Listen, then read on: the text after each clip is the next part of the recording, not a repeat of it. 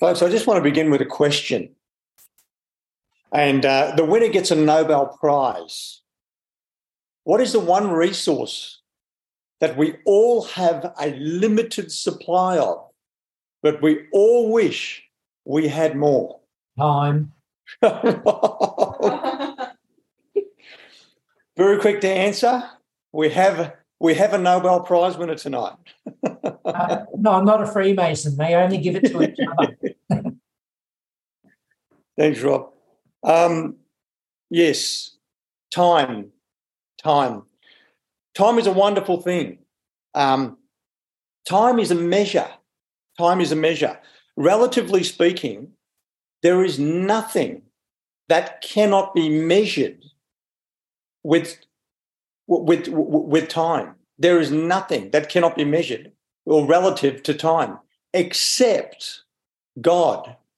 Because God is the only supreme being that exists outside of this thing called time. Everything that we know, everything that we see, everything that we that we're aware of is relative to time. Time also affects our perception. It, it, it affects our perception. So we all live busy lives. But if we were told that we only had 10 years to live, would our perceptions change? What if we were told we had five years to live? Would our perceptions change again? Well, what if we had a year? What if we only had one year to live? Now, our, our perception would change because this time changes everything. We wouldn't have the same cares. We wouldn't have the same concerns. Suddenly, we would be thinking about other things because this limited resource called time is now very, very limited. It's very precious. Our priorities change because our time has changed would we be reading more? Would we be praying more? Would we be giving more? Would we would we be encouraging, you know, other people to find Christ, our brothers, our sisters, our family? So in short, we would be spending more time on eternity, on things that matter. Because generally speaking, the things which last the longest are the most valuable. They're the most sought after. Um, would we, we would be investing more time in eternity. We'd be laying up treasures in heaven because now we're suddenly, we're, we're, we're vexed with this time is limited. And this is where, I guess, you know, recently, you know, we went to a funeral and you go to these places and suddenly you realize time. Time, there it is glaring you right in the face. Well, tonight we're going to talk about time and a specific aspect of time. We're talking, we're going to be talking about how to get the most out of time and what the, the Bible calls this redeeming the time. In Ephesians chapter 5, verse 16, if you have Bibles, turn to it if you like. But I'm just going to be skimming through these verses tonight because we don't have a lot of time. But if in Ephesians 5:15, eh, out of the King James Version, it says, See then that you walk circumspectly, not as fools, but as wise, redeeming the time, because the days are evil. Now, the phrase here, redeeming the time, is also found in Colossians 4, verse 5. And, and it says, walk in wisdom towards them that are without, redeeming the time.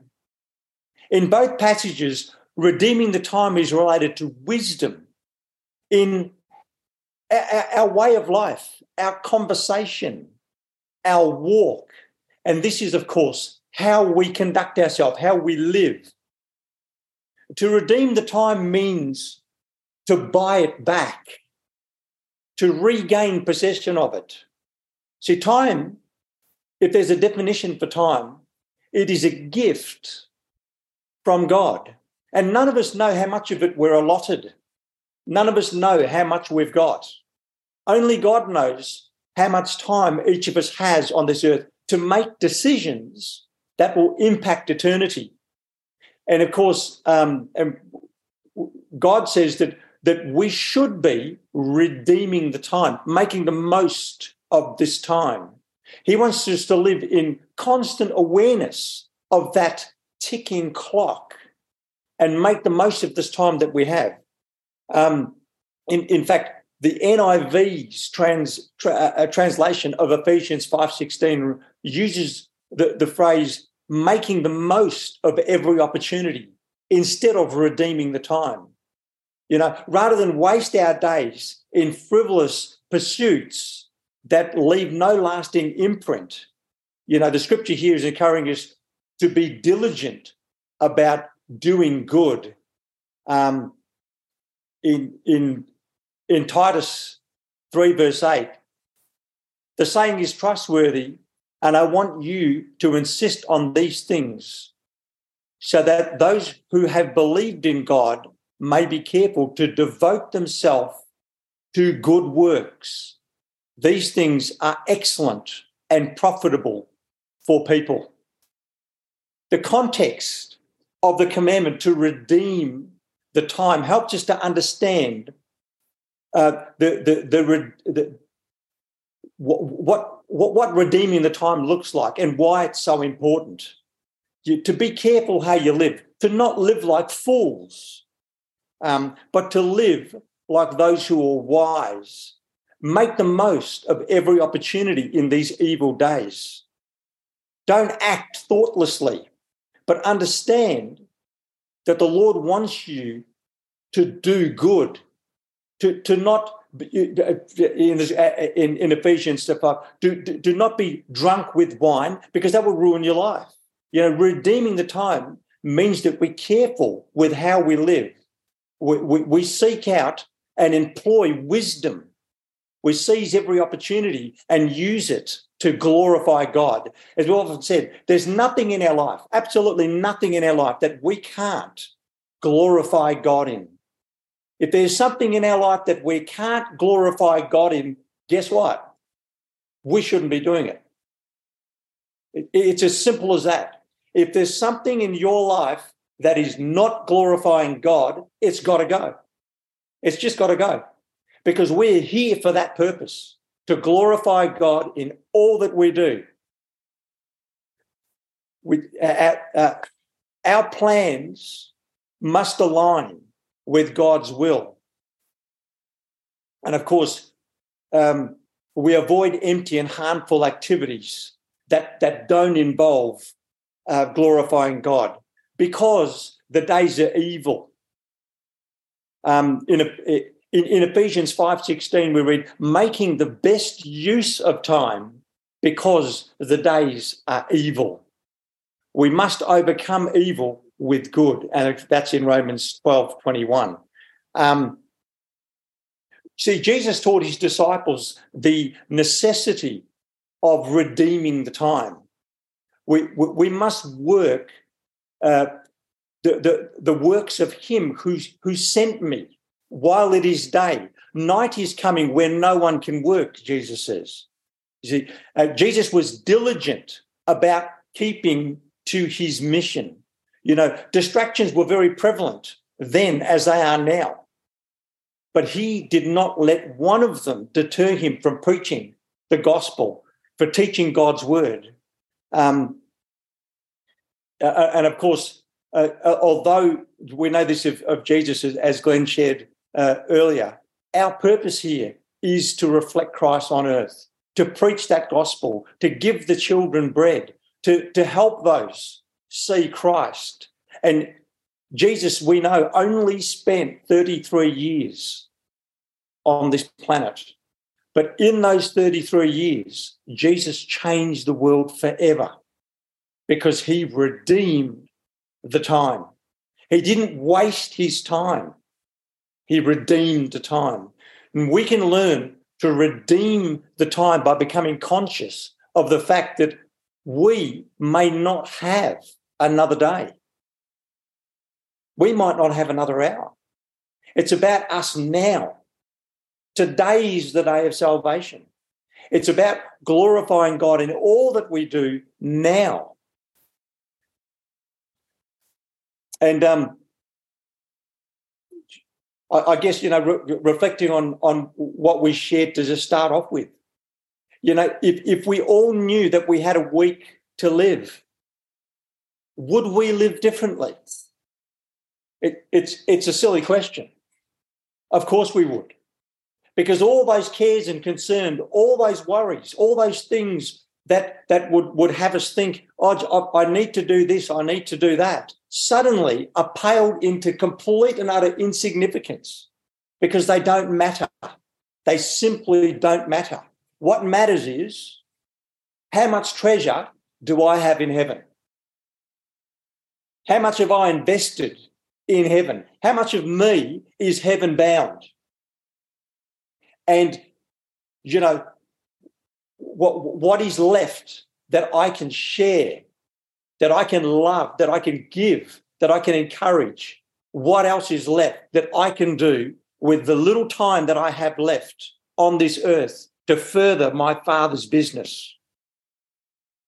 Um, it, it's it, it's it's a funny it's a funny thing. Um, whenever you think about life, uh, you're always thinking, you know, what does the future hold? We're always spending, we're always building, we're always we're always investing in the future. Well, now here's the opportunity.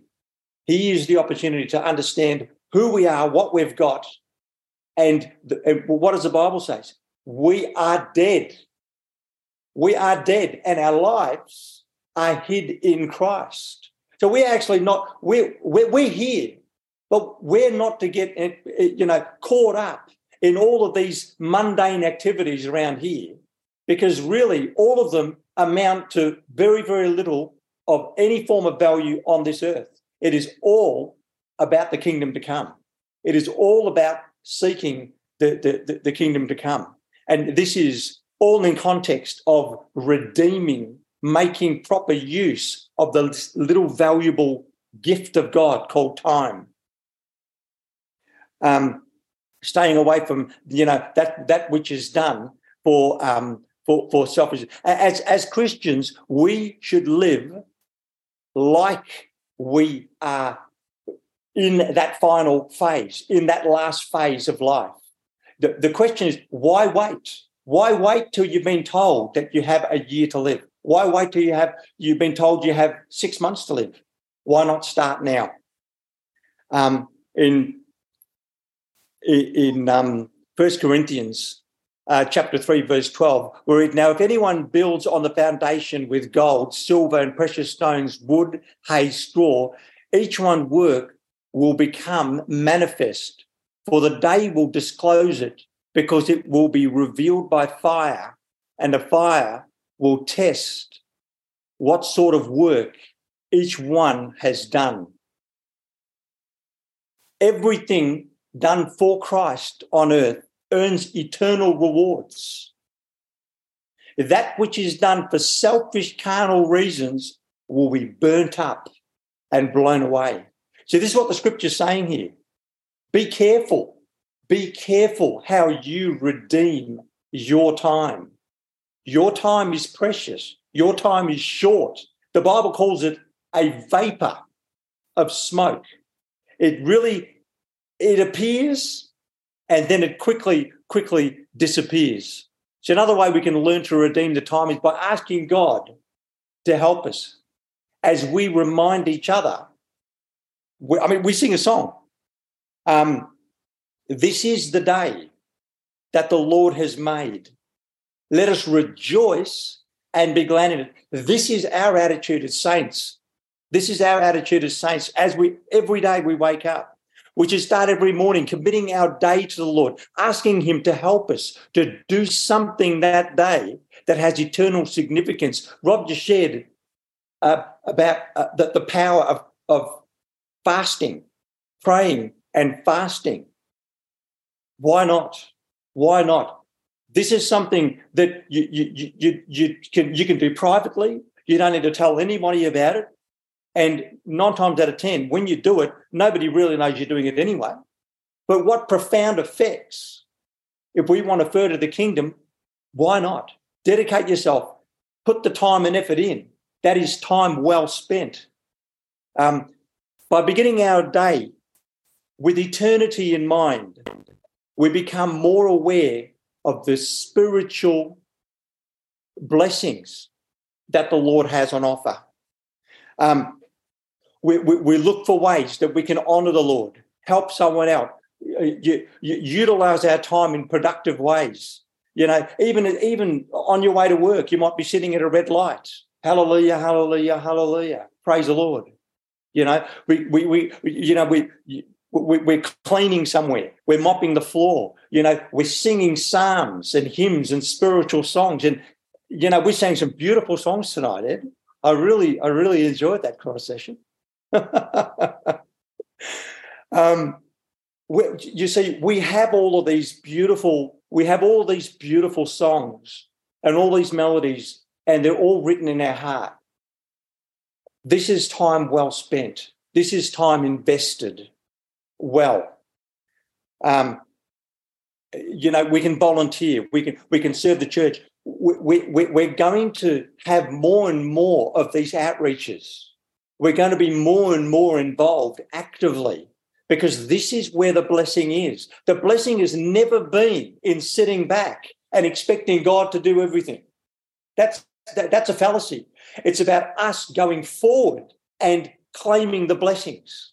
It's about us moving forward and, and claiming the victories in Jesus' name.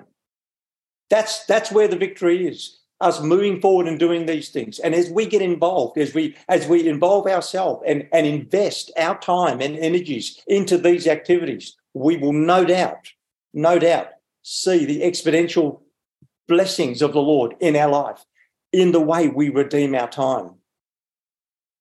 In um, James chapter 4, verse 14, um, we, we, we read here, yet do not, yet you do not know what tomorrow will bring. What is your life? For you are in the midst that appears for a little time and then vanishes. We touched on this. We touched on this. Remind us that our earthly lives are no more than a fog. It appears and then quickly evaporates. Our money, our possessions will be given to someone else. Our jobs will be filled by others. Our families may remember us, you know, with fondness, but will move on with their lives. They've got lives to live too, you know, and, and, and, and they'll move on with their lives that obviously don't include us. All that remains of our lives on this earth and and and and and, and this is where it's at is what we invested in eternity. In the end all that matters is what we did or did not do to redeem the time given to us. In psalm 102 verse 3 we read for my days pass away like smoke and my bones burn like a furnace.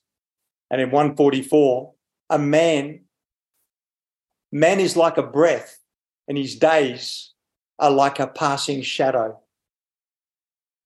Folks, these encouragements tonight are just a reminder of how short our life is on earth. But in 33 years, the greatest example that we were ever given changed the course of history because he redeemed the time. He came to fulfill his father's business. Folks, we've been commissioned with this mission. We've been commissioned with the same power and the same authority. And Jesus himself said, These works and greater works than these shall ye do. Let's move forward. Let's press on to that mark to the prize of the high calling in Christ Jesus. Let's move forward and redeem this wonderful time and make the most of this time that we have on this earth. Let's redeem this time. Amen. Thank you, Glenn.